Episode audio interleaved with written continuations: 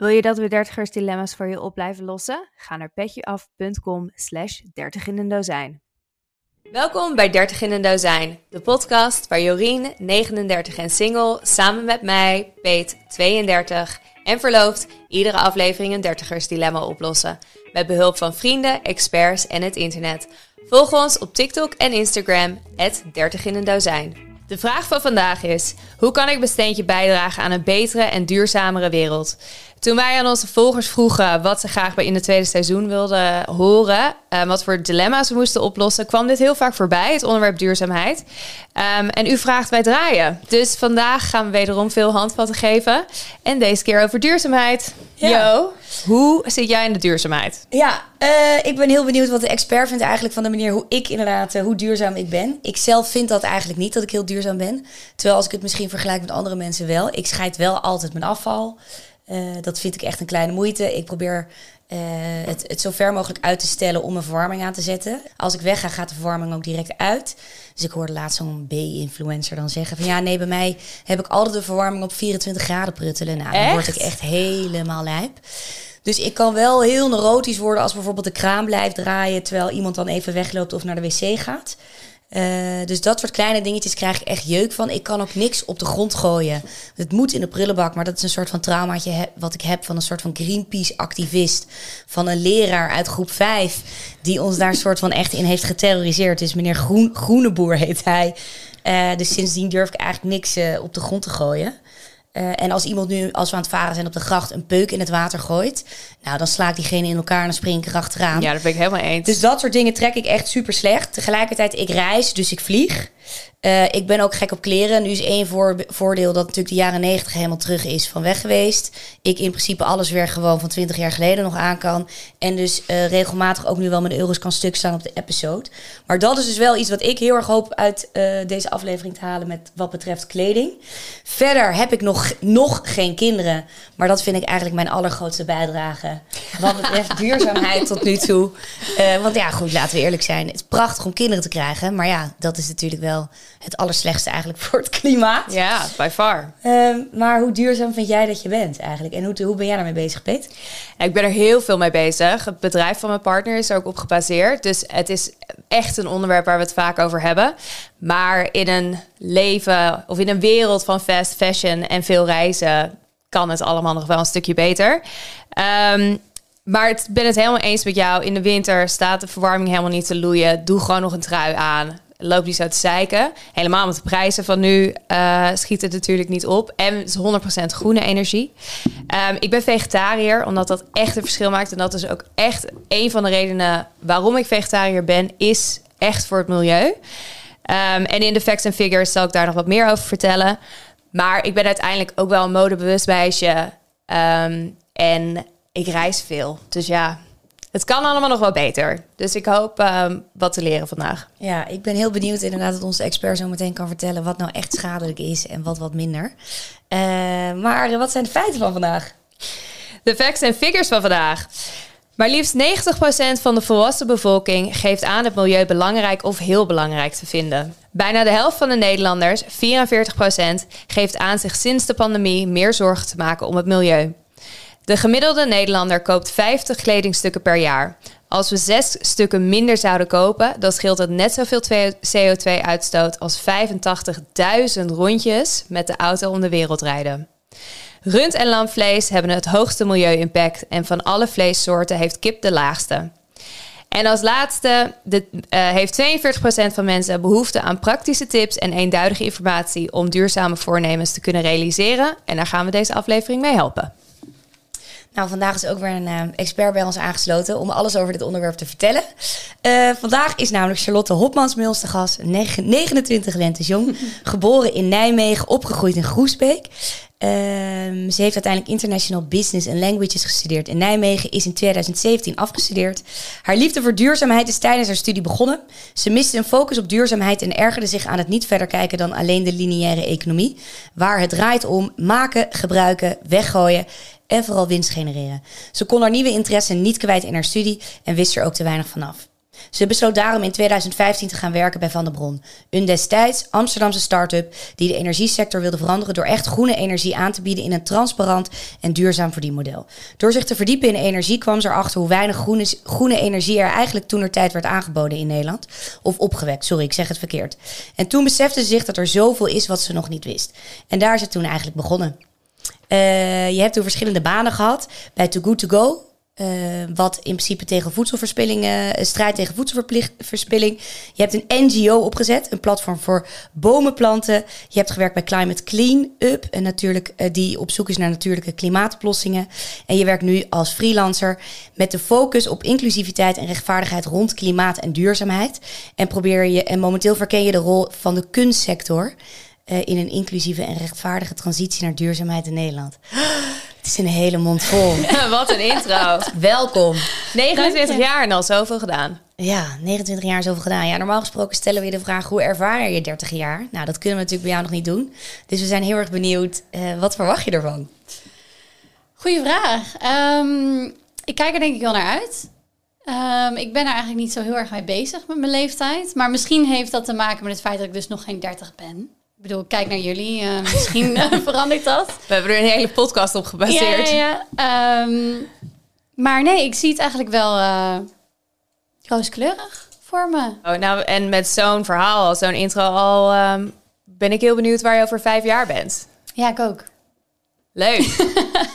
hey, hartelijk welkom. Zoals Peter in de introductie in principe zei, we kregen best wel veel vragen van onze uh, volgers die meer over dit onderwerp wilden weten. En voornamelijk eigenlijk ook wel gewoon hoe ze op hoe ze hun steentje konden bijdragen. Uh, gezien jij in verschillende sectoren ook, ook actief bent geweest, uh, kan jij ons daar natuurlijk uh, heel veel over vertellen. maar ja, allereerst de vraag: hoe duurzaam leef jij eigenlijk? Ja, hele goede vraag. Zijn er um, grote offers die jij maakt, vind jij? Nou ja, ik, ik denk dat, dat ik ze niet meer als offers zie. Ik ben, en ik denk dat dat ook, nou schemert dat nu in mijn antwoord al een beetje door, wat ik ook aan het einde van uh, dit gesprek denk ik uh, echt wilde highlighten. Uh, begin gewoon klein. Dan uiteindelijk wordt dat groter. Ik ben helemaal niet cold turkey vegetariër geworden. dat is heel geleidelijk allemaal gegaan. Dus het voelt bent dus niet nu, als grote offers. Je bent nu vegetariër dus? Ja, ik ben nu, of ik eet zoveel mogelijk vegan, dus helemaal geen dierlijke producten. Um, maar soms eet ik nog een ei bijvoorbeeld. Uh, als ik op vakantie ben en er is geen andere optie, tuurlijk eet ik dan een broodje met kaas. Ik bedoel, ik moet ook gewoon eten. Um, maar daar probeer ik heel erg op te letten. Uh, ik probeer lokaal te kopen, dus lokale uh, producten, seizoensgebonden eten te maken. Maar ik woon ook bijvoorbeeld maar op 40 vierkante meter met mijn vriend in een heel goed geïsoleerd huis. Um, we hebben groene energie. daar zijn we heel zuinig mee. we kopen heel weinig nieuwe spullen, helemaal weinig elektronica. Um, ja, zo zijn er een hele hoop dingen waar wij al heel erg mee bezig zijn. Waarvan ik soms eigenlijk even vergeet dat dat ooit hele bewuste keuzes waren. Die nu gewoon normaal voelen. Ja, dat dat het dus ook laat voelen alsof het niet zoveel opofferen is. Ja. Daarnaast blijf ik ook een hypocriet. Uh, ik heb dit jaar een bruiloft gehad in Italië. Daar zijn we naartoe gevlogen. Um, en vliegen is gewoon niet goed. Dat kan ik niet goed praten. Dat kan ik ook niet voor mezelf mooier maken dan dat het is. Vliegen is gewoon schadelijk en dat moet je eigenlijk niet doen. Uh, maar voor ons was het dus de keuze: gaan we naar deze bruiloft of niet? Het is een, een eiland, daar kun je niet naartoe rijden. Je kan er niet naartoe fietsen. Er was geen treinconnectie. Um, dus ja, dat zijn afwegingen die je dan moet maken. En soms uh, maak ik dan bewust dus een niet duurzame keuze. Ja. Hoe penibel is de situatie? Hoe, nou, hoe het gaat, gaat het niet met, goed. Hoe gaat het met de wereld? het gaat niet goed met de wereld. Um, ik bedoel, als, uh, als iedereen uh, uh, op de wereld zo zou leven als de gemiddelde Nederlander, dan hebben we drie werelden nodig. dat hebben we gewoon niet. Dus als je dan even een hele snelle rekensom maakt, dan um, betekent dat dat we twee derde minder moeten kopen, eten, doen, ondernemen misschien wel. Um, we, er zijn hele grote uh, problemen als we kijken naar biodiversiteitsverlies. Uh, dat heeft ook wel heel veel impact op de soorten die we hebben, de, het eten wat we kunnen gaan eten. Het heeft heel veel sociale invloed ook op, op mensen en hun, hun inkomen, hun levenskwaliteit. Maar we, ja, ik bedoel, ik denk dat iedereen, of je het nieuws nou kijkt of niet, je hoort het vast wel dat er overstromingen plaatsvinden in, uh, in landen in de wereld, ook in Nederland. Ik bedoel, kijk naar Limburg, niet zo heel lang geleden. Um, het weer wordt extremer en dat zal ook alleen maar zo door blijven gaan. En als we op de manier leven zoals we nu leven op de wereld, vooral in het Westen, um, ja, dan blijven we niet onder de anderhalve graad die we in het Parijsakkoord hebben afgesproken. En dat heeft desastreuze gevolgen. Dat betekent een stijging van de zeespiegel. Nou ja, goed, in een land als Nederland uh, kan dat hele grote gevolgen hebben. We zitten namelijk al best wel en, onder een bepaald niveau. En dan heb je klimaatvluchtelingen. Uh, exact. Die allemaal ja. moeten verhuizen van water, van de zeeën, ja. waar het dicht bevolkt is, ja. naar inland. En dan wordt het nog drukker. Je liet het net zo vallen met hypocriet. Inderdaad, het woord, dat is natuurlijk een woord wat niemand leuk vindt. Niet leuk om als hypocriet uitgescholden te worden. Of in je achterhoofd een stemmetje die zegt... jeetje, wat ben je hypocriet, want je bent inderdaad aan het vliegen. Uh, de wereld staat inderdaad in de fik. We hebben er allemaal een beetje moeite mee. Maar het heeft zo'n vervelend imago duurzaamheid. Een beetje een soort van boos imago, een beetje een stoffig imago. De enige manier waarop je duurzaam kan zijn, is eigenlijk naar buiten gaan, schelden, boos zijn uh, en met van die protestmarsen meelopen. Uh, en dat stuit me een beetje tegen de borst. Het is heel, heel emotioneel. Ik heb ook echt al last gehad van klimaatangst, noem je dat dan, of een klimaatdepressie. Dat je echt denkt, oh, dit kan ik gewoon niet oplossen. En dit overkomt ons allemaal. En shit, wat, wat gaan we dan doen nu? Um, en ik denk dat dat ook het, waar het woord hypocriet voor mij... Uh, misschien is ook een beetje een te hars woord hoor, om voor mezelf en anderen te gebruiken. Maar um, in de systemen waarin we leven nu... Je hebt, je hebt gewoon niet altijd de keus om iets, een om iets duurzaams te doen. Als jij op een station staat ergens um, en jij wilt iets kopen zonder een verpakking, dan wens ik je echt heel veel succes. Ja dat is gewoon heel erg moeilijk. Je, ga, je kan niet overal de oorsprong van de producten, van de ingrediënten vinden. Je kan, je kan gewoon niet altijd de beste keuze maken. Nee. En wat ik moeilijk vind, je bent natuurlijk alleen verantwoordelijk voor jezelf en niet voor anderen. Dus laatst zat ik op het terras en toen zag ik iemand van alles en nog wat uit de auto gooien.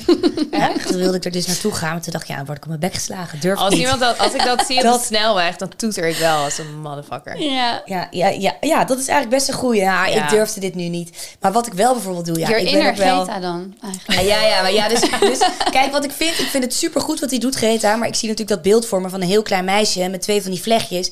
Die daar zo agressief uh, staat te strijden. En laten we eerlijk zijn, ja, de Dolomina's hebben natuurlijk ook niet onze vrouwenrechten verworven door het op een vriendelijke manier te vragen. Misschien moet het ook wel met een bepaalde agressie. Uh, maar waar ik bijvoorbeeld ook helemaal, ik ben een beetje neurotisch hoor. Ik, ga, ik kan dus uh, kranen water dichtdraaien in kroegen. Trek oh, ik ja. Oh, ja, sta ik aan de bar en dan staan ze, laat die kraan draaien. Ja, dan, dan, dan, dan kan ik echt een beetje jij zo... over die bar heen. Ja, ja, ja. En dan gooi ik ongeveer een bierviltje dat ze wegkijken. Hop, kraan dicht. Trek ik niet. Ik helemaal ja. van. Maar goed, oké. Dus het is inderdaad uh, een penibele situatie. Uh, wat is nou een hele kleine verandering die je nu al zou kunnen aanbrengen? Ja, ik, uh, ik ben bijna, voel, voel me al bijna een beetje schuldig om te zeggen. Want minder spullen kopen. Ja, nee, oké, okay, dus minder spullen ja, kopen. minder spullen. Maar minder jij spullen. je benoemde net uh, uh, dat jij en je vriend zo min mogelijk elektrische spullen proberen te kopen. Is Ja. dat omdat het gewoon heel erg vervuilend is? Of omdat je die goed tweedehands kan kopen? Eh, nou, eigenlijk eh, gaat het om eh, eh, beide. En dat is dan niet met alleen met elektronica, maar bij elektronica specifiek eh, hebben we het echt over hele schaarse en dure en moeilijke grondstoffen. Ik bedoel, er zitten, er zitten metalen in elektronica die niet in een nieuw ju- jurkje of rokje zitten bijvoorbeeld. Eh, het is veel complexer om te maken, er komt veel meer energie bij kijken. Eh, materialen komen uit verschillende delen van de wereld, dat wordt getransporteerd. Uh, een heel goed, um, ik ga heel even een beetje terug. Babette Porcelein heeft een heel interessant boek geschreven. Het heet De Verborgen Impact. En ik denk dat, dat dat ook iets is waar ik veel naar refereer. Er is heel veel verborgen impact. Als jij een uh, product koopt, wat dat dan ook mag zijn, dan is dat niet alleen het, het kopen wat impact heeft, iets dat je iets nieuws hebt. Dat heeft in een winkelganger waar elektriciteit nodig is. is. Um, mensen hebben eraan gewerkt urenlang in een land waaruit het heeft. Uh, waaruit het uh, getransporteerd heeft moeten worden.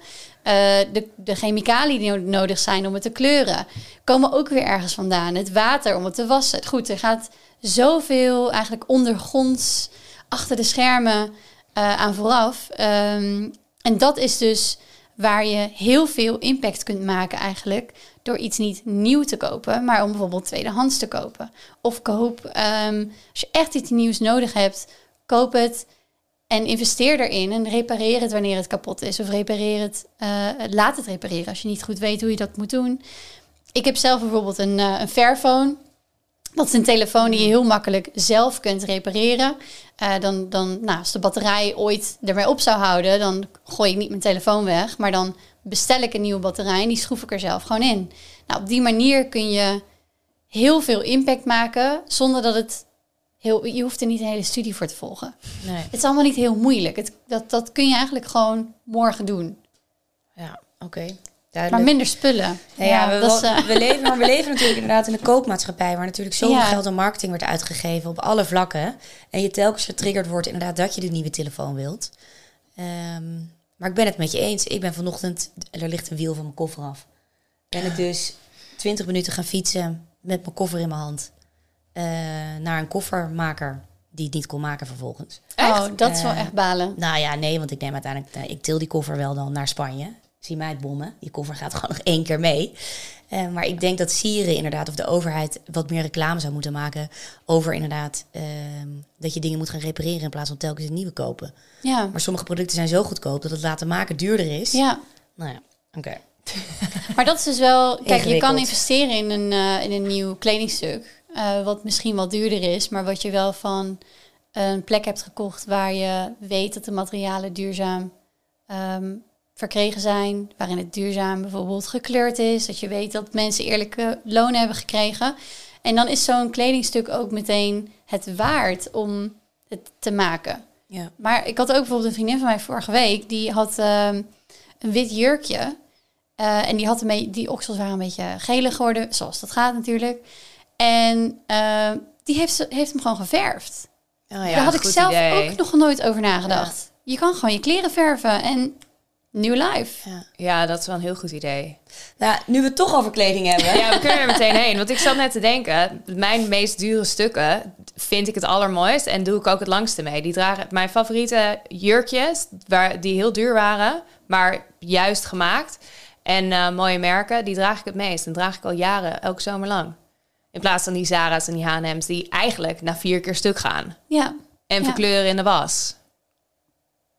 Ja, misschien is het gewoon een investment dan. Ja, zo zie ook ik qua het dan geld, wel. dan is het dus ja. een, een, investering. Nou, en ik denk ook wel als het een beetje pijn in de portemonnee doet, dat je het niet zo snel weggooit. Uh, het is natuurlijk fast fashion. Als je er weinig voor, voor betaalt, dan um, ben je er ook minder blij mee misschien. Dat zou heel goed kunnen. En ik denk dat om te investeren in dure stukken, dat het wel belangrijk is dat je weet wat je smaak is en wat je staat en niet staat. En ik, heb, ik denk dat ik dat wel goed weet. Dus als ik een duur stuk koop, weet ik ook wel dat ik er heel blij mee zal zijn. En dat ik het vaak aan zal hebben. Maar als je niet duidelijk je stijl weet, mm. dan vind ik het ook wel weer lastig om daarin te investeren. Maar goed, fashion. Ja, wat zijn, uh, wat zijn de do's en de don'ts? Uh, welke merken mogen we wel kopen, welke merken niet? Ja, dat is dus, dat is dus echt een hele lastige vraag. Um, er zijn gewoon een aantal van die vuistregels waar ik me gewoon een beetje aan vasthoud. Want ik ben gewoon geen textiel- of mode-expert. Uh, als een shirtje 3 euro kost, wat is dan de kans dat het duurzaam is en dat er iemand een eerlijk loon is betaald? Ik denk dat we ervan uit kunnen gaan dat dat uh, niet gebeurt. Uh, dus die laat ik doorgaans liggen.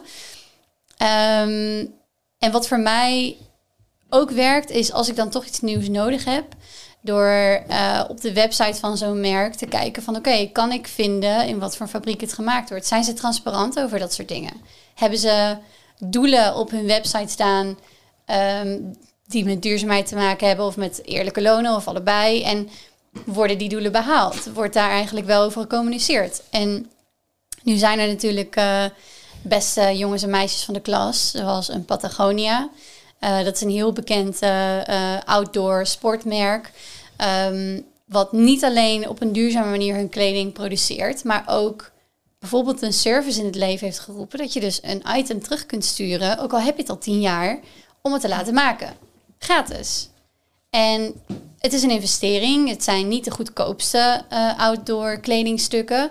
Ehm, maar uiteindelijk ben je wel goedkoper uit. Want je hebt dus niet dat je een jas koopt en hem na een aantal jaar of na een jaar weggooit. Je kan hem gewoon laten maken. Ja, bijna een levenslange garantie. Exact. En dat zijn, ja, dat zijn, ik denk gewoon dat ehm, ja, jezelf aanleren een, een long-term, gewoon misschien wat, misschien is geduld wel gewoon de key. Maar een Zara en een H&M. Ik weet dat H&M heeft dan nu wel zijn conscious collectie. Ja, ehm, klopt. Er zijn een aantal eh, merken, de bekendere merken, Zara, H&M, en Mango en nou ja, noem het allemaal maar op. Die hebben eh, bio-collecties, duurzame collecties, conscious collecties. Ehm, en vervolgens is er niet zo heel veel informatie verder over te vinden, behalve dat het in een winkel hangt als duurzaam. En daar, ik weet niet of dat echt duurzaam is, ja of nee. Nee. Maar dat je het niet kan vinden, vind ik genoeg zeggen. Ja, het is eigenlijk weer dat greenwashing. Ja, Wat heel interessant is. Dat zijn dus merken die zich veel groener voordoen dan dat ze eigenlijk zijn. ja. Ja, dat is dus een beetje... Als een marketingtruc. Maar dat is heel lastig als consument. Ja, nu gaan we dus weer van de hak op de tak, even sorry. Maar dat is een beetje zoals met eieren. Je denkt dat je, dan koop ik scharreleieren. En dan blijkt eigenlijk dat die kippen helemaal niet zo lekker gescharreld hebben. Mm. Dat het gewoon, eh, dus dat is een beetje dezelfde categorie, toch? Of je koopt iets eh, bij de supermarkt wat bio is. En dat blijkt helemaal niet echt bio te zijn. Ja, en ik denk dat daar ook het... ehm, het kijk, da- daar komt dus de hypocriet weer een soort, van terug. Ja. Onbewust dan. Jij denkt even een hele bewuste keuze te maken... door een conscious eh, t-shirt te kopen. En je denkt, yes, ik heb een duurzame eh, keuze gemaakt vandaag met mijn portemonnee. Eh, en later kom je erachter dat het eigenlijk toch niet helemaal zo was. En ik denk dat, dat het ook heel belangrijk is dat we het blijven hebben over hoeveel macht wij als individu hebben in deze transitie. Vergeleken een ontzettend grote corporatie zoals een eigenaar van H&M. Maar het moeilijke is, ik heb dan laatst een t-shirt gekocht bijvoorbeeld bij Kos. Mhm. En 50 euro heb ik daarvoor betaald. Maar volgens mij, dat wil niet zeggen dat het wel duurzaam is. Ik ben het wel met je eens, een t-shirt van 3 euro. Maar ik weet dat Nike bijvoorbeeld in dezelfde fabriek fabriceert als, eh bij wijze van spreken, H&M. Ja, Alleen eh, geven zij meer geld uit aan marketing. Ja, en producten verdubbelen ze hun prijzen. ja, en toch, kijk, stel jij koopt, eh, jij, je hebt dat, dat shirt van Kos gekocht en je hebt dat shirt over tien jaar nog. Ja. Dan is het dus weer debatable, want dan is het dus wel een goede duurzame investering geweest. Ja, dus wat jij zegt, is tweeledig. Let op waar je iets koopt en tegelijkertijd ben gewoon zuinig op je spullen. Want als al is het een shirtje van 3 euro, als je er 30 jaar mee doet, Exact. dan is het alsnog duurzaam. Ja, want als jij nu je hele kledingkast. eh, eh, stel, stel je denkt, ah shit, ik, ik heb eigenlijk best wel weinig eh, duurzame merken in mijn eh, kast hangen en ik wil verduurzamen. Dan is dat minder duurzaam dan dat je gewoon wat je hebt zou houden en het daarmee zou doen. Ja. Zelf, dat is ook eigenlijk een beetje wat Fairphone eh, presenteert als een oplossing. Is dus heb je een, geen nieuwe telefoon nodig, koop dan ook geen Fairphone. Ook al is de Fairphone een duurzamere telefoon, de telefoon die je hebt is het duurzaamst. Maar ja, op dat gebied ben ik wel duurzaam hoor. Want ik gooi echt niks weg. Ik heb gewoon echt nog dingen van toen ik 16 was. Maar pas Ja, je die dan ook? Want je zei Zeker. net in je intro, echt? Pa- Ja, ik moet wel zeggen ja. Maar ik ben dus dan gestopt met roken twee jaar geleden. Corona heeft bij mij natuurlijk ook eh, zijn best gedaan. Maar met wat, eh, met wat drammen en dreigen en dwingen... pas ik gewoon nog in die cimarronnetjes en tankbroeken van de jaren negentig. Of ruilen met een vriendin. Kan ik, ook. eh, ik heb dat nog wel. Maar eh, we willen namen en rugnummers. Dus waar moeten we nou niet winkelen? Waar moeten we nou wel winkelen? ja, dat kan, dat kan ik je dus gewoon niet vertellen. Nee? Nee. Wat ja, is- winkelen dus in je eigen kast eigenlijk. Ja, en Zara En is een, dus niet... en een kleding-swap organiseren. Ja, ja, Doe dat is desnoods goed, met vriendinnen als je het lastig vindt om echt...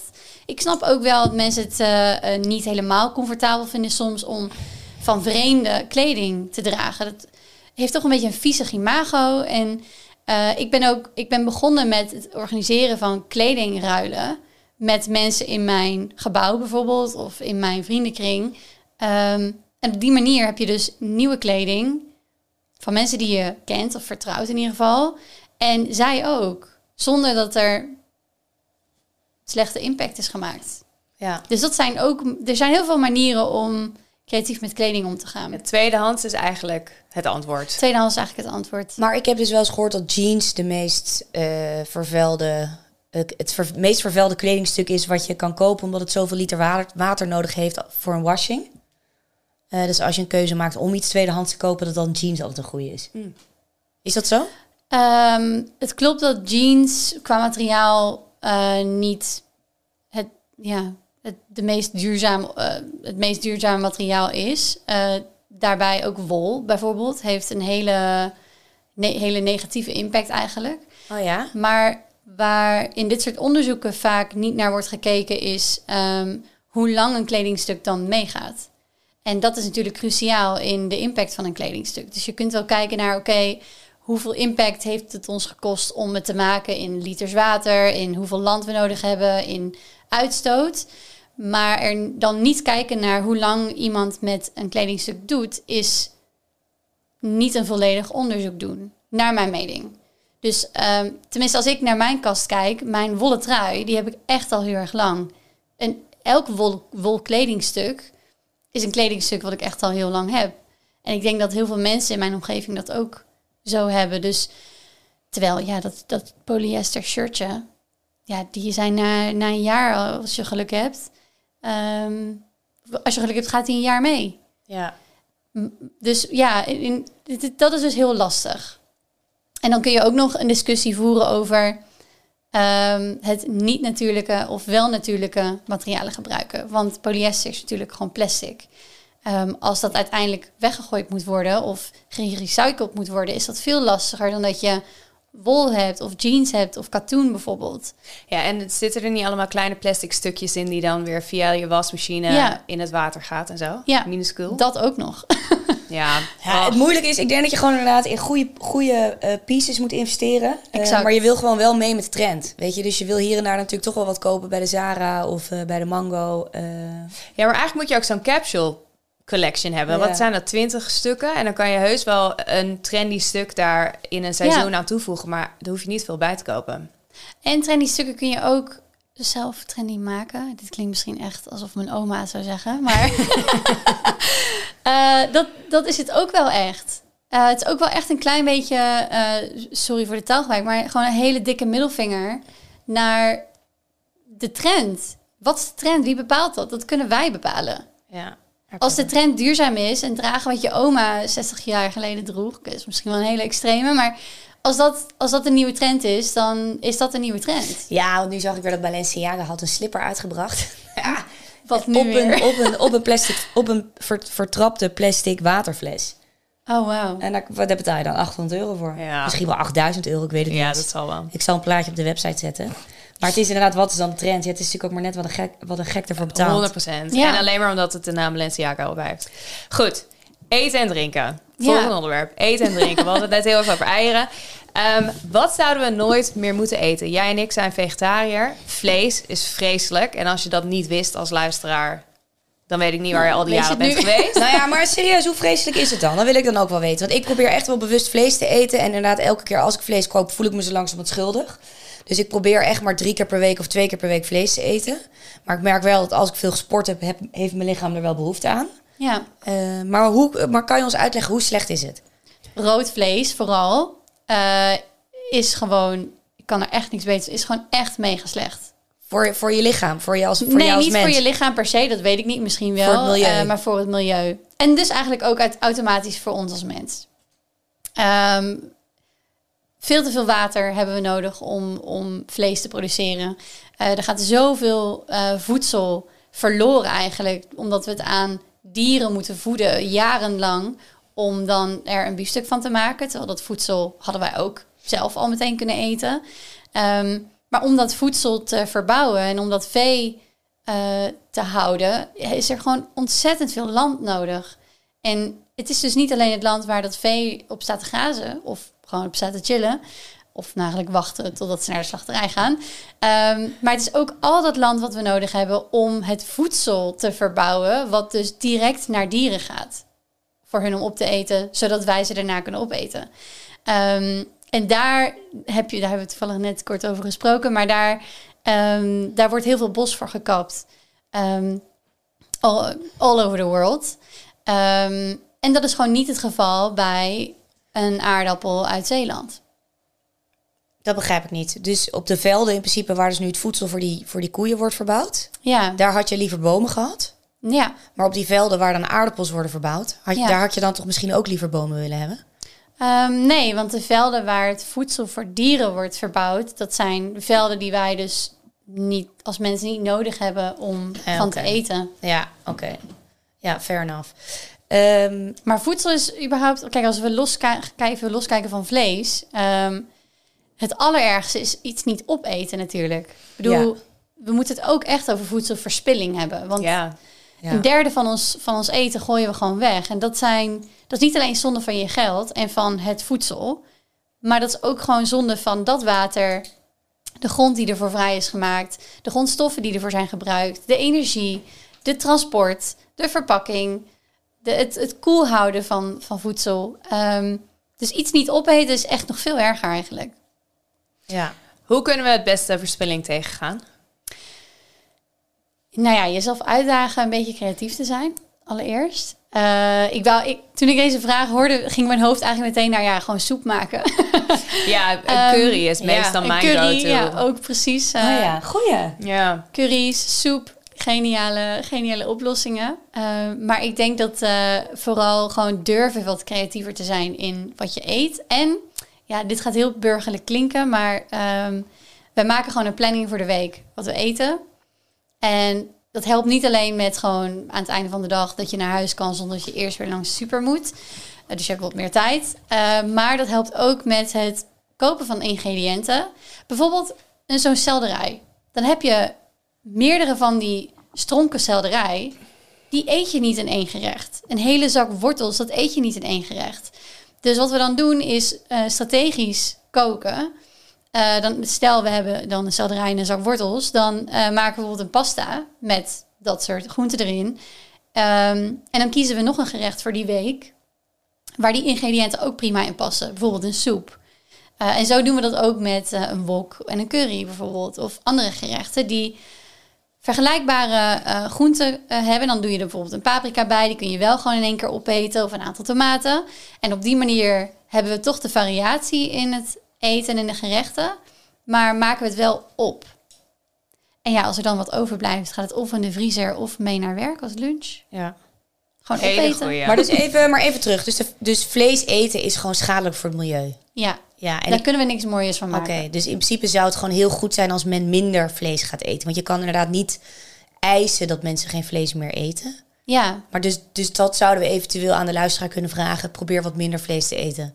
Ja, maar wij, wees ook gewoon lief voor jezelf. En eh, wat ik ook in het begin zei, je hoeft niks hoeft meteen allemaal. Je hoeft niet meteen vanavond nog een vegan te worden. Dat, dat hoeft helemaal niet. Dat, het is, dat is super moeilijk.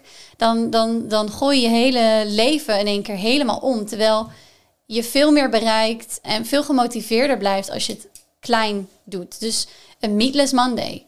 Doe Ja. gewoon, als je elke dag vlees eet, zorg dat het één dag is in de week. Dat je even wat creatiever moet zijn met wat je eet. En begin makkelijk met bijvoorbeeld eh, het vlees dat in je gerecht zit, gewoon te vervangen met een vleesvervanger. En maak dan niet een biefstuk met, met aardappelen en dan met een, ver- met een vleesvervanger van een, een biefstuk. Maar maak dan een pasta waar die eh, nepstukjes van kip bijvoorbeeld in kunnen. Waar je ook niet meteen het, nou, dit is geen kip. Of Nee. dit, dit, dit- maar dit is geen vlees. Maar dat je dat een beetje, of ehm, burritos of zo, wraps. Daar hoef je, daar mis je niet zo snel de exacte vleessmaak bijvoorbeeld. Maar je, maar je zei net al, je hebt in principe koeien inderdaad die, die vlees produceren. Die in- inderdaad voor de slacht zijn. Maar je hebt ook heel veel koeien die natuurlijk voor zuivel. Ja. Voor, voor Nou, dat melk. is sneu. Is er, maar is daar, is daar een verschil tussen? Want in principe, eh, die eten hetzelfde. En, en die stoten hetzelfde eh, uit aan Nou, en wat puntje, daar... puntje, puntje. Wat dan weer heel slecht is voor de stikstof CO2, natuurlijk. ja. Ja. Ehm, wat ik daar zo hard verschillend aan vind, is dat die koeien die worden de hele tijd zwanger gemaakt. Want koeien zijn net als mensen, produceren alleen melk als ze een kind hebben gekregen. En in Ja. hun geval een kalf. En die koeien worden dus de hele tijd zwanger gemaakt en geven de hele tijd kalveren die meteen vaak worden afgemaakt voor kalfsvlees. De Ehm, jongetjes, Wat zeg je? vooral de jongetjes. Vooral de jongetjes, ja. Want die, Ja. die meisjes worden dan weer wat groter gemaakt... om dan weer nou, precies hetzelfde leven als die moeder af te gaan. En dan uiteindelijk, als ze geen kinderen meer kunnen krijgen... worden ze geslacht voor het vlees. Dus ook kaas eten, ja, het, gewoon het, hoe het cyclus, hoe, hoe die in elkaar zit... vind ik hartverscheurend. Ja, dat is het ook. En om je vraag te beantwoorden, er zit niet echt een verschil tussen. Het, Beide Ja. slecht voor het milieu. beide slecht voor het milieu en ook slecht voor het dier. Ik bedoel, het dierenleed mag ook niet ehm, onbesproken blijven Nee. natuurlijk. Nee, oh ja, maar ja, goed. Maar we moeten, we moeten kaderen, want als we dat er ook nog bij gaan Ja. betrekken... Nee, dat is zeker waar. Maar- nog een andere tip die ik wilde zeggen, wat ik wel eens zeg tegen mensen als ze aan mij vragen hoe kan ik minder vlees eten, is er gewoon met jezelf afspreken dat je nooit vlees met het ontbijt en de lunch eet. Want er zijn een heleboel mensen die een plakje ham op hun boterham doen met het middageten. Maar pak eens een anders een celery salade of nou wat voor salade dan ook, Ja. maar pak iets anders en en spreek gewoon met jezelf af dat je nooit meer ehm, dat vlees met de lunch of ontbijt doet. En als je dan een aantal avonden in de week vegetarisch 's avonds eet, dan weet je dat je echt lekker bezig bent. Ja, Ja, daar hou ik ook wel rekening tip. mee. Want ik vind het ook heel vreemd om twee soorten vlees op een dag te eten. Kan ik me dan heel schuldig over voelen. Want dan eet ik smiddags kip en dan s'avonds biefstuk. Ik denk, waar ben ik mee bezig? Ja, maar ik denk dat zo weinig mensen zich er bewust van zijn dat ze ook al smiddags vlees hebben gegeten. ja. En vlees wat je uit blik kan halen, wat tot en met eh, 2035 goed is. Dat skip ik sowieso. Want dat werd vroeger Ja. natuurlijk nog wel zo'n pas Ja, of zo. Ja. Ja, maar, maar oké, en, en vis dan? Hoe slecht is vis eten voor, de, ehm, ja, voor het klimaat? Nou ja, dat is wel echt minder slecht dan eh, als we kijken naar bijvoorbeeld watergebruik en eh, het energieverbruik, transport, et cetera. Ehm, dan een koe.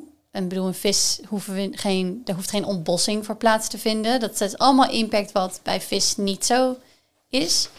Ehm, Maar daarvoor wordt wel weer gezegd, omdat wij die zeeën leegvissen, exact. eh, dat we dus helemaal aan die... eh, en bijvissen. Dat dus we aan ja. de, hoe zeg je dat, de eco- ecoflora, of in ieder geval, ja, dat, dat we... Jeetje, Jorien kan de woorden niet vinden. Ja, dat je gewoon fukt met het ecosysteem in de zeeën. Ja, we waardoor, dat, fucken ook gewoon met de ecosystemen. eh, waardoor dat helemaal in disbalans is. Ja, dat, dat klopt. Dat is ook zo. En, En we dat daar ook- vissen. Dat daar, dat daar ook weer klimaatrampen, eh, eh, wat ook weer bijdraagt aan de opstijging van de aarde. Ja, Ja. en die eh, farms waar je zalm hebt of tilapia, daar hoor je ook horrorverhalen over. Maar dat lijkt Ja. me dan wel beter dan de zee leegvissen. Dat klopt wel voor het klimaat, maar niet voor wat je eet. Maar je hebt wel gelijk dat dat beter is voor het klimaat, denk ik. Ja, klopt. Maar oké, dus vis eten is dus minder schadelijk dan eh, vlees eten voor het milieu. Ja, Het Dat- is beide ja. niet top, maar Ehm, ik denk dat wat lastig is met dit soort onderwerpen, en dat wil ik ook wel kort even belichten. Het is ook heel belangrijk om na te denken over de gevolgen van geen visserij meer of geen veehouderijen meer. Eh, ik ben voor geen visserij en geen veehouderij, maar ik ben wel ook voor het welzijn van de mensen die nu in dat soort industrieën werken. Die moeten alternatieven kunnen hebben om hun brood te verdienen. Ja, Dus- ik vind het heel mooi dat je dat zegt. En ik ben het ook zeker met je eens. Tegelijkertijd vind ik ook wat er nu gebeurt met al die boerenprotesten. Maar dan gaan we het enorm politiek Ja. maken. Weet je, vroeger had je ook leerlooiers. Ja, dat bestaat niet meer. Ja, school jezelf om. Eh, ik ben e-commerce manager. Ja, misschien is er over tien jaar geen internet meer. Ja, dan zal, weet je, shit happens. Super relaxed. Dit is gewoon een situatie waar we naartoe gaan. Het is nu zuipen of het is nu pompen Ja. of verzuipen. Dus ik vind het inderdaad, we moeten er rekening mee houden dat die mensen een andere baan moeten vinden. Tegelijkertijd, ja, als het ten koste van de wereld gaat, zoek een, weet je, school je om. Blijf niet vasthouden aan het verleden. Maar goed, te politiek. Eh, maar eh, eh, dus, we hebben het inderdaad eten, drinken, vlees, vis, avocado's. Hoor je ook de- veel de over. Famous avocado. Ja. Eh, heel veel water is er nodig om avocado's eh, te verbouwen. Eh, en ja, ik weet niet hoe het met jullie achtertuin zit, maar bij ons groeien er geen avocado's. Nee, ze komen van heel natuurlijk. ver. In een gekoelde Ja, scheepscontainer. Ja. Maar het is nog steeds beter dan het eten van vlees. Dat wel. Ja, Maar dus, dus, dus wat is nou het allerslechtste wat je kan eten voor het milieu? Dat is dus vlees. vlees, vis, ehm, zuivel ehm, en eigenlijk gewoon exotische producten. Dus een ananas. Die uit... Eh, uit een Peru of uit een Colombia. eh, De avocado's uit Mexico of uit Chili. Ehm, alles wat van heel ver moet komen. En wat het hele jaar door het liefst natuurlijk voor ons eh, beschikbaar is in de supermarkt. En het liefst zo rijp mogelijk. En dat, dat is eigenlijk gewoon helemaal niet duurzaam. Seizoensgebonden kopen, lokaal kopen. Dat is eigenlijk het beste wat je kan doen. En ja, vlees minderen. En ehm notenmelk. Ja. Of eh, havermelk, dat eh, drinken een heleboel mensen nu natuurlijk ook. Is dat nou daadwerkelijk beter dan melk van een koe drinken? Ja, Is het, is echt een groot verschil? ja het is echt een en heel groot van verschil. alle plantenmelken, welke kan je dan het beste hebben? Havermelk ehm, eh, sowieso veel eh, minder impact dan bijvoorbeeld een amandelmelk. Amandelmelk, dit, het is hetzelfde probleem als met avocado. Er is gewoon heel veel water nodig om amandelen te verbouwen. Ehm, en dat is bij haver gewoon niet zo. Haver groeit ook gewoon hier. Dus dat een havermelk kun je ook heel makkelijk lokaal kopen. Amandelen niet. Dus dat, in dat soort dat is dus die verborgen impact waar we het in het begin heel kort even over hadden. Dat zijn van die dingen die je eh, mee kunt nemen in het beslissen voor een bepaalde melk. En in dit geval is havermelk. Maar of je nou havermelk of amandelmelk kiest, het is allebei beter dan zuivel. Oké. Plastic. Ja. Nee, ja. ja. We hebben natuurlijk eh, een gigantische plastic soep in de Pacific Ocean. Ehm, en je hoort heel veel discussie over dat visnetten bijna 50% deel is van ehm, de plastic soep. En wij zitten allemaal met die klote papieren rietjes te kutten. Ja. Die altijd al smelten voordat je je drankje op hebt. En die zijn 0,025% van de, van de plastic soep. Dus daar hoor je een heleboel mensen over klagen. En daar is een hele Ja. discussie over. Allemaal zielige foto's ook van dieren in Nou, plastic. dat is Ja. het. Er wordt wel gedacht dat er 1 miljoen vogels per jaar stikken door plastic rietjes. Wat vind jij van deze hele discussie? Allereerst vind ik dit soort discussies heel goed. Want als we erover praten, kunnen we er meer over leren. En ik denk dat als we er niet over praten, dan, dan bestaat het gewoon niet. Dus zolang we over dit soort dingen praten, vind ik dat heel fijn. Ehm, ik ben ook geen plastic expert. Ik weet wel dat er niet een goed of slecht is in dit verhaal. Ehm, want de impact van een plastic tasje ehm, is heel andere impact dan de impact van een papieren tas. Ik bedoel, de, bij het plastic tasje hebben we geen bossen hoeven kappen. Bij een papieren tasje wel. Dus waar, waar maak je dan de keuze op impact? Ehm, ik denk dat we, ik, ik ga heel erg, eh, hoe noem je dat, eh, in herhaling eh, vallen nu. Het gaat voornamelijk om het herbruiken van dingen. Dus zorg dat je bij een supermarkt gewoon je eigen, wat, wat je ook gebruikt, al is het een plastic tasje of een papieren tasje of een stoffen tasje, herbruik dat gewoon. Breng dat terug naar de supermarkt om daar je trostomaten in te doen en af te wegen en mee naar huis te nemen. Maar trek niet elke keer een nieuw zakje van zo'n rek, wat het materiaal dan ook mag zijn. Ehm, en wat betreft plastic, er is heel veel ontwikkeling gaande in nieuwe plastic soorten. Er worden bijvoorbeeld al plastics gemaakt van zeewier. Nou, die zijn dan helemaal biodegradable. Dat betekent dat als het in een oceaan zou belanden, dan lost dat zichzelf gewoon op. Maar de vraag is dan, hoeveel impact heeft het dan om het te maken? Wat kost zo'n fabriek aan energie? Wat, hoe moeilijk is het om zeewier eh, de, uit de zee te halen of te groeien voor dit soort dingen en dan te vermaken in een soort plastic? En plastic is heel makkelijk te maken. En plastic is gewoon heel efficiënt.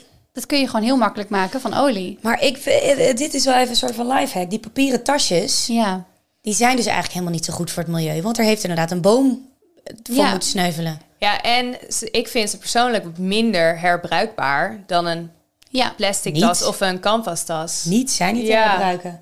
Kijk, waar ik me natuurlijk ook een beetje over verbaas, is überhaupt over die hele plastic soep. Eh, Ja. Maar ik, ik heb best wel een- wat reizen gemaakt. En daarin zie je dus wel inderdaad als je in bepaalde landen terechtkomt, zoals inderdaad een Bali of een eh, Colombia of een Thailand. Nogmaals, Bali is geen land. Nee, nee, eiland. Maar eh, bijvoorbeeld Colombia, ehm, als je dan een beetje die steden uitgaat, dan kom je inderdaad in wat, wat minder goede wijken terecht. Daar zie je inderdaad enorme hopen met plastic, vuilnisbelten. Ja. Ik heb ook het idee dat zij minder goed zijn voorgelicht op scholen en dergelijke. Maar ehm, Nou ja, is, is daar- daar ook die plastic soep groter dan hier in Nederland? Ik Want denk- gooi je nou het gewoon in de prullenbak, denk, denk ik dan. Ehm, ik denk dat, dat er heel veel, er zijn heel veel dingen die hier samenkomen eigenlijk. Je hebt eh, eh, één natuurlijk dan educatie, Eh, maar je hebt ook twee, zijn er alternatieven? Zo, als die er niet zijn, dan heb je geen keus. Dan moet je plastic gebruiken om je eten lekker en rijp en goed en Nee, maar ik bedoel meer, je kan het ook in de prullenbak gooien. Wa- Waarom Ja. gooien, gooien die mensen het dan op straat of in de zee? Of hoe komt het daar? Dat is een beetje mijn vraag. Nou, ik weet niet of ik op de straten van India ooit een eh, prullenbak heb gezien, nu ik erover nadenk. Nee, dus- Zonder dus- grappen. Maar is dat het dus dan? Dat is dan wat hier op elke hoek van de straat heb je een prullenbak. Je kan veel zeggen van Nederland. Nou, ja, dat klopt. Maar je hebt dus mensen zoals jij en ik... die iemand uh, naar hun hoofd schreeuwt, ook als ze het niet doen. En dat heb je daar gewoon niet. En ik denk dat dat een stukje educatie is, inderdaad. Ja, en ik denk ook dat we ons heel bewust moeten zijn van waar ons afval naartoe gaat. Want wij Ja, brengen het wel naar een prullenbak en dat wordt dan opgehaald en dat is in de gemeente allemaal heel goed geregeld. Maar waar wordt ons afval gedumpt? Nou, Nee. dit is mijn volgende vraag. Ehm, want het is heel nobel, Jo, dat jij alles scheidt. En ook bij mijn ouders thuis wordt elk, elk, eh, hoe heet dat? elk ding van een theezakje wordt er nog gescheiden. En dan zegt mijn moeder ook, die zegt als is dat ik heel jong ben, we doen het niet meer voor mij. Wij zitten onze Ja, tijd ja. wel uit. We doen het voor jullie en jullie Ja. kinderen. Maar ik ben ermee gekapt. Want in Nederland kan je wel je plastic naar zo'n oranje bak brengen. Maar het komt allemaal op dezelfde plek terecht. Net als je karton, het komt allemaal uiteindelijk op diezelfde hoop terecht. En de regering wil het je niet afleren. Omdat het zo lang heeft geduurd om mensen het aan te leren om te scheiden. Maar het komt allemaal op dezelfde plek terecht. Dus ik ben er persoonlijk mee gekapt. Wat? Ja, er zijn wel echt een aantal gemeentes die ervoor hebben gekozen om het recyclingproces weer, ja, ik noem het even in-house te doen. Dus dat ze dat zelf doen. Omdat wij burgers gewoon niet goed genoeg zijn in scheiden. Want wij, ik denk dat wij, even, ik wijs even naar ons drieën, eh, wij zijn niet de norm. Wij zijn niet de gemiddelde Nederlander. De gemiddelde Nederlander scheidt misschien niet zo Maar glas en gedetailleerd papier. als wij. Nou, glas doe ik trouwens wel, maar ook glas maakt toch? eigenlijk geen verschil. Want het moet zonder label en het moet drie keer door Ja. de wasmachine of uh, hoe heet dat, vaatwasser zijn gegaan. Tegen de tijd dat daadwerkelijk schoon genoeg is. Dus daar bij die recycling. Precies, daar, dat wordt ook niet meer gescheiden. In ieder geval niet in Amsterdam. Gooi je allemaal in één ding. Ehm, dus het heeft allemaal niet zo heel veel nut. Wat ik heel deprimerend vind. Maar daardoor denk ik bij mezelf... waarom zou ik al die moeite doen? Huh, is dit echt waar? Wordt glas in principe, dus als je dat in een glasbak doet, wordt het uiteindelijk op dezelfde hoop als met plastic gegooid? Nou, glas weet ik niet. Dat, Dat weet ik ook niet. Eh, ik weet plastic wel, dat wel. de gemeente een hele bewuste keuze heeft gemaakt om het, eh, het heft in eigen handen te nemen. En met papier eh, dan? Met papier hetzelfde. ja. Hoe bedoel je? Om, zelf, om zelf te scheiden. Dus dat, dat wij als, nou ja, weet je, de, de, domme, de domme onkunde is het misschien, eh, burger, dat wij, wij kunnen dat gewoon niet goed genoeg. Nee, maar ik ga gewoon naar de papierbak toe en, toe en daar gooi ik het in. Ik mag toch hopen dat als de gemeente dat ophaalt, Maar dat die dat wat dan... jij in een papierbak go- bak gooit, is niet wat een ander in een papierbak gooit. Je bedoelt dat iemand ook daar plastic of glas Ja. in kan gooien. Ja. Maar zeg je dus dat niet alle gemeentes dat apart verwerken? Dat het op Ehm, één hoop ja. wordt gegooid? Niet alle gemeentes, eh, niet alle Ja, en gemeentes met name- dat apart. Plastic. Plastic, Ja. dat wordt gewoon allemaal bij elkaar getiefd met ons eh, normale afval. Maar ze kunnen toch papier recyclen? Er zijn heel Daarom veel het. verschillende soorten papier. En dat maakt het heel erg moeilijk. Ik denk dat per materiaal waar we het nu over hebben, is. Want je hebt dus het scheiden van die materialen: papier, glas en plastic. Maar in deze drie categorieën heb je dus ook weer gekleurd plastic, doorzichtig plastic, ehm, wit plastic, zwart plastic, et cetera. Je hebt labels, je hebt flesjes, je hebt medicijnen. Bij glas heb je verschillende kleuren, verschillende samenstellingen van glas. Er zitten doppen op potten, er zitten labels op flessen wijn, ik zeg maar even iets. Eh, en bij papier heb je hetzelfde. Je hebt karton, je hebt labels waar misschien nog een, een, een randje plastic op zit. Er zit inkt in verwerkt omdat er eh, iets op gedrukt is. Er zijn zoveel subcategorieën eigenlijk onder die drie materialen. En dat maakt het recyclen van dat soort materialen ook zo complex. Jeetje, hè, want dan- dit Dus is... eigenlijk komen we hier weer terug bij het... als je dan het zakje niet hebt meegenomen bij de supermarkt... om je tomaten in te doen... dan heb je dus dat plastic zakje niet om weg te gooien. Ja, ik weet dat plastic eh, eh, verwerken, dat dat slecht voor het milieu is en moeilijk is, hè? In tegenstelling tot papier, wat je in principe gewoon in de fik steekt. En toch is eh, het verbranden van natuurlijke materialen eigenlijk gewoon het, wat CO2 veroorzaakt. Want eh, in natuurlijke materialen, ehm, dat maakt het opschalen van natuurlijke oplossingen zo interessant. Daar leg je eigenlijk CO2 in vast. En het vastleggen van CO2 betekent gewoon als een boom groeit, die haalt CO2 uit de lucht en die geeft ons zuurstof. Ja. Super goede deal, overigens. Eh, maar zolang die boom staat en leeft, zit al die CO2 vast. Daarom is een tafel van hout bijvoorbeeld ook een interessant meubelstuk, omdat daar CO2 in vast zit. Ehm, dat maakt het verbranden van hout en dus ook van papier, want dat wordt van hout gemaakt, uh, letterlijk dus het weer vrijmaken eigenlijk van die CO2. Dat, dat gaat gewoon weer terug de lucht in dan. Daarom zijn bosbranden ook zo vreselijk voor het milieu, omdat al die CO2 de lucht in wordt geslingerd.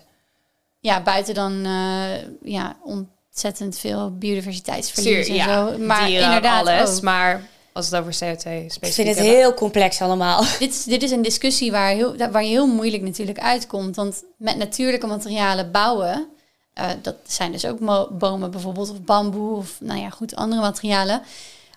Om daarmee te kunnen bouwen, zal het toch echt wel een keer omgehakt moeten worden.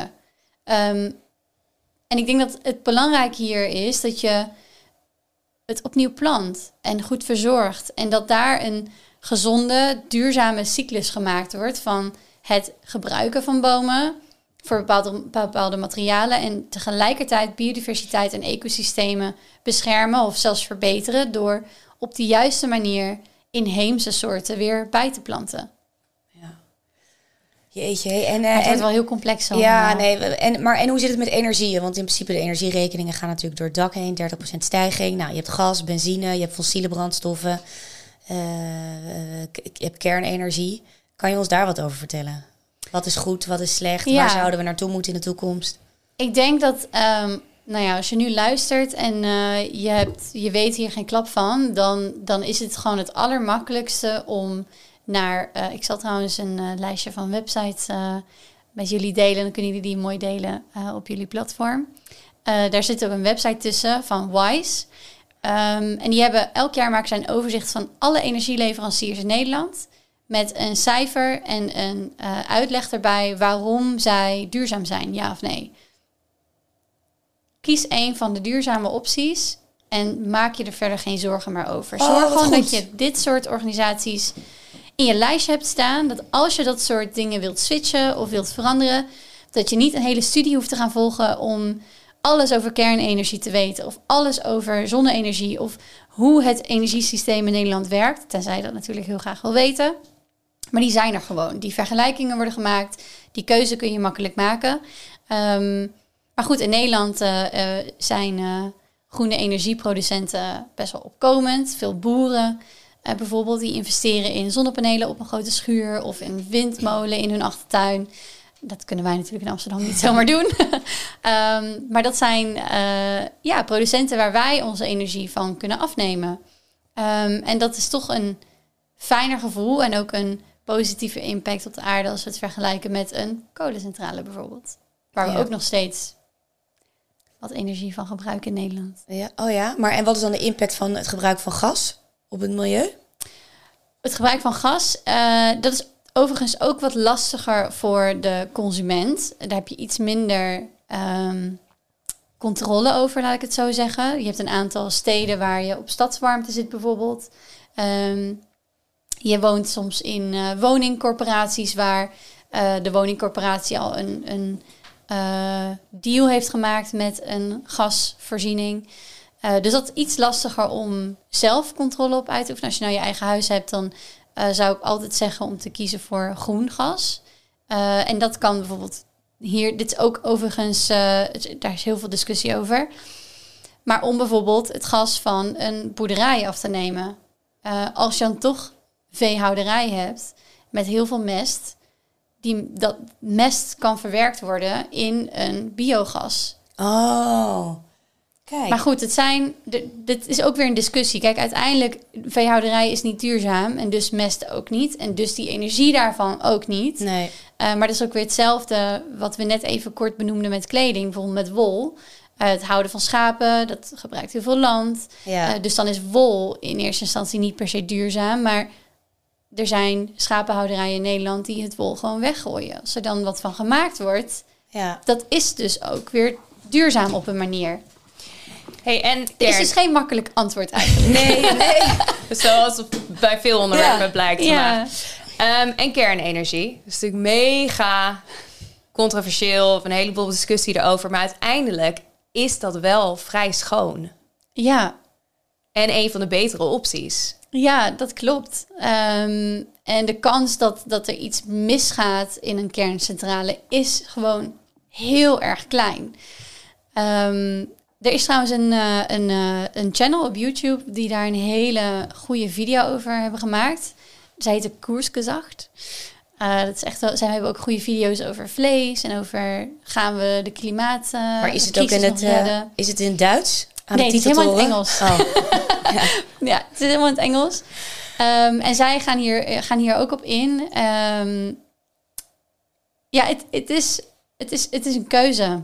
Heeft, heeft kernenergie gewoon een slecht imago? Is ligt Kernenergie heeft een heel slecht imago. Onterecht. Eh, nee, ik denk ook wel terecht. Er zijn wel wat dingen misgegaan eh omtrent eh, kerncentrales in het verleden.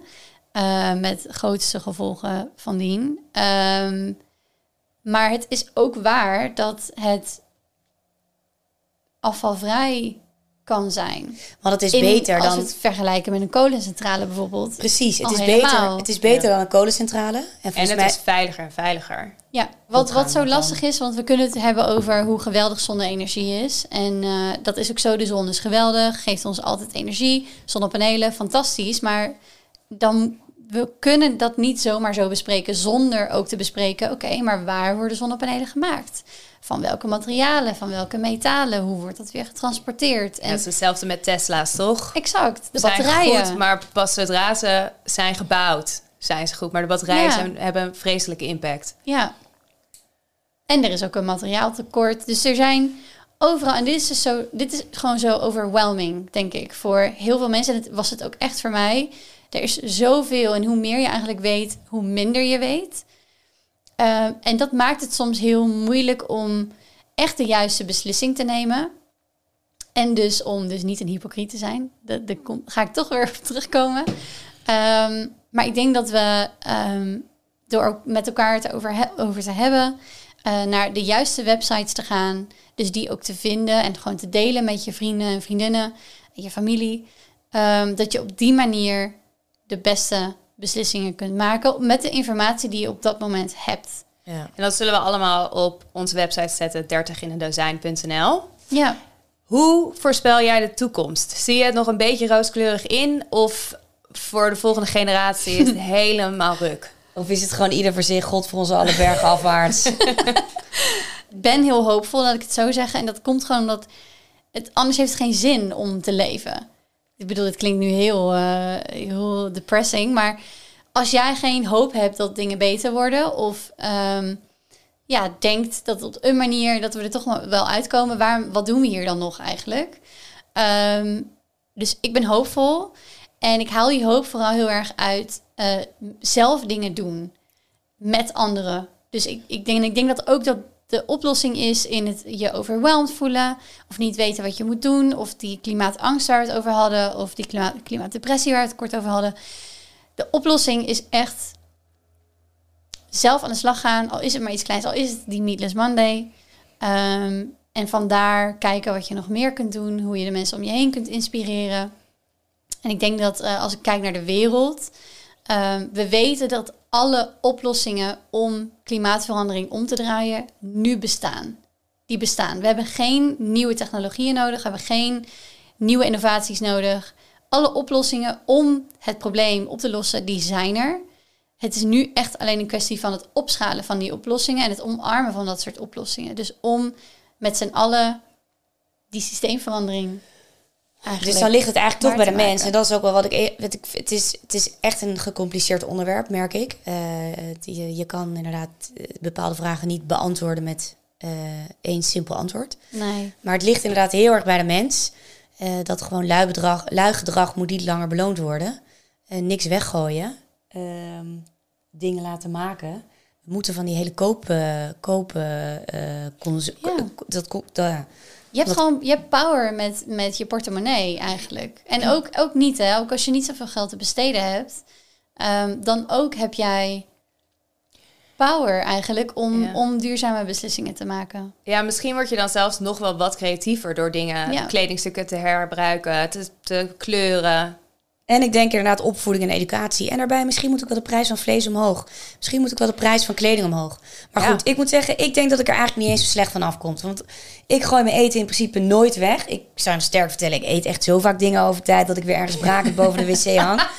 Eh, die vriezer is bij mij echt als morgen de, morgen de oorlog uitbreekt. Nou, bij mij kan je echt voor de komende drie weken eten. En kleren weggooien. Nou ja, het is bij mij eh, wacht ik elk moment eh, totdat John Williams een keertje met SBS eh, voor de deur staat. Mijn vrouw is verzamelaar of weet je, een nieuw programma over verzamelwoede.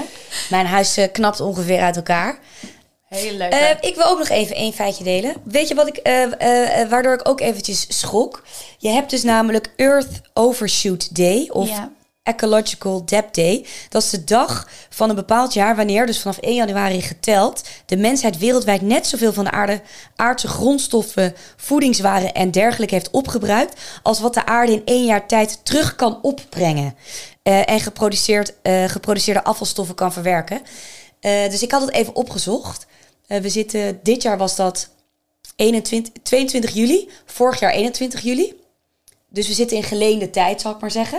Maar het grappige was, ehm, in 2020, maar dat was natuurlijk corona, Ja. eh, was het in augustus. Dus toen hebben we een maandje erbij gekregen. Maar zelfs augustus hebben we gewoon niet, Je hebt nog veel heel maar gewoon één wereld kunnen gebruiken eigenlijk. Ja. Ik ga dus in maart trouwen. En ik vind van die registries met al die cadeaus echt belachelijk. Want waar, waar de fuck heb je een bord en een handdoek voor nodig van Ja. 100 euro?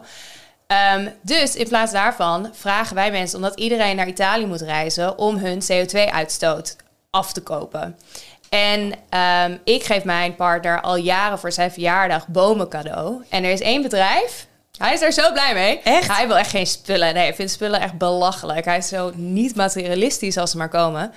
Ehm, en er is een app, we gaan het ook op de website zetten, waar je een stukje bos koopt in een land en je kan op het satelliet zien waar het is en hoe het groeit. En er worden foto's gemaakt en geüpdate. Super vet. Dus als je nou een keertje voor je verjaardag niet weer een HEMA cadeaubon wil, vraag bomen voor je vrienden. Heel leuk. Maar ik heb En ervaringen. Ervaringen en Tuurlijk. zelfs voor je kinderen. Waarom zou je weer zo'n stom plastic poppenhoek Ja. kopen?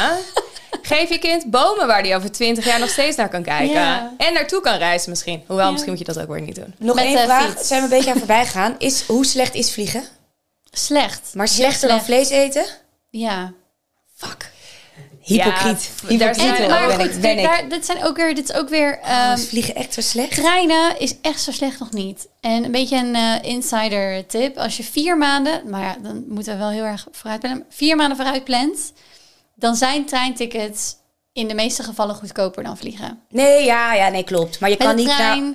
wordt steeds beter. Of met de auto is zelfs nog beter dan met, dan met het vliegen. Maar Vliegen dus jij zegt qua echt- vervoermiddel is treinen de allerbeste optie. Ik zou treinen. Ja. Fietsen is natuurlijk nog beter. Of Ja. lopen, maar ehm, Ja. ja. ja, met de trein. Ehm, en eh, als je dan toch moet vliegen, of echt heel graag wilt vliegen, vlieg dan niet met een overstap. Oh, dat is Vlieg dan direct. Ja. En dat doe ik ook. Ik koop altijd met CO2 daar ook bij. Om een beetje mijn schuldgevoel af te kopen ook wel. Werkt dat? Gaat dat geld ergens goed heen? Als ik dat bij Ehm, vind KLM heel doe? moeilijk om Ja. te beantwoorden. Eh, wel is, kan ik, wel, ik kan wel iets zeggen over compensatie. Want compensatie is eh, in eerste instantie beter dan het niet doen. Maar dan moet je natuurlijk wel weten welke bomen worden geplant, waar worden ze geplant, hoe lang staan ze daar, is het een beschermd bos, is dat ook daadwerkelijk goed voor de lokale biodiversiteit en voor het ecosysteem daar.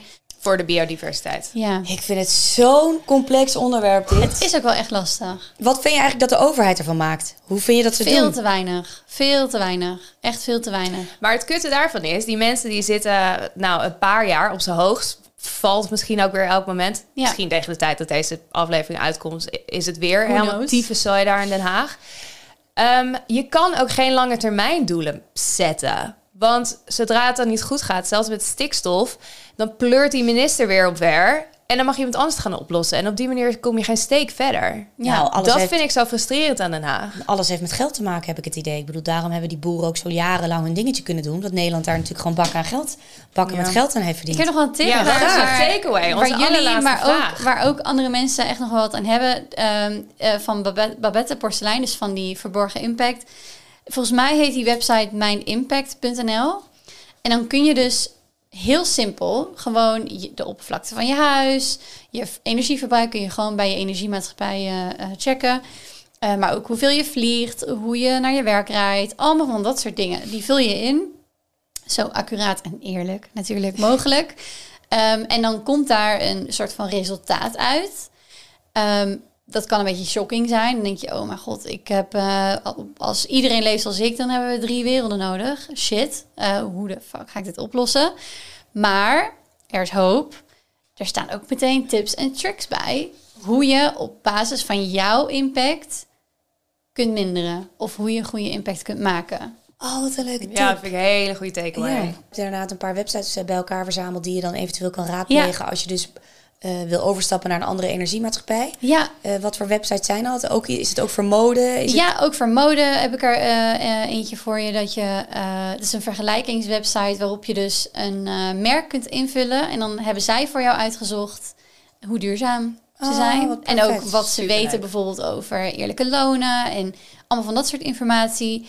Eh, ik heb ook een website eh, waarop je dus je eigen impact kunt eh, berekenen. Of dat doen zij dan eigenlijk voor je. Je vult gewoon wat dingen in. En they do the work. Maar ook een, een website met hele chille, gewoon tips en tricks die je meteen vanavond al kan oppakken. Leuk. Om het toch nog een positieve spin te geven. Die gaan we dus zetten op 30indendozijn.nl. Waar kunnen mensen jou vinden, Charlotte? Mensen kunnen mij vinden op mijn LinkedIn. Stuur me gewoon een berichtje, Charlotte Hopmans. Ehm, ja, dat is, denk Superleuk. ik, dat is denk ik de makkelijkste manier om mij te vinden. Ja, want je bent natuurlijk freelancer, dus als bedrijf, als je eventueel wil verduurzamen, ehm, dan kunnen ze jou wel denk ik gebruiken. Ja, call me. Hey, thanks. Leuk. Super bedankt. Moeilijk onderwerp, maar je Ja, hebt ons zeker. zeker, eh, zeker ehm, ehm, wat meer, tips. ja, door, ja, wat meer door de bomen het bos eh, laten zien. Dankjewel. Top, jullie bedankt. Dankjewel voor het luisteren naar 30 in een dozijn. Heb je vragen of suggesties? E-mail ons op vragen@30indendozijn.nl en volg ons op TikTok en Instagram 30 in een dozijn. Doedels!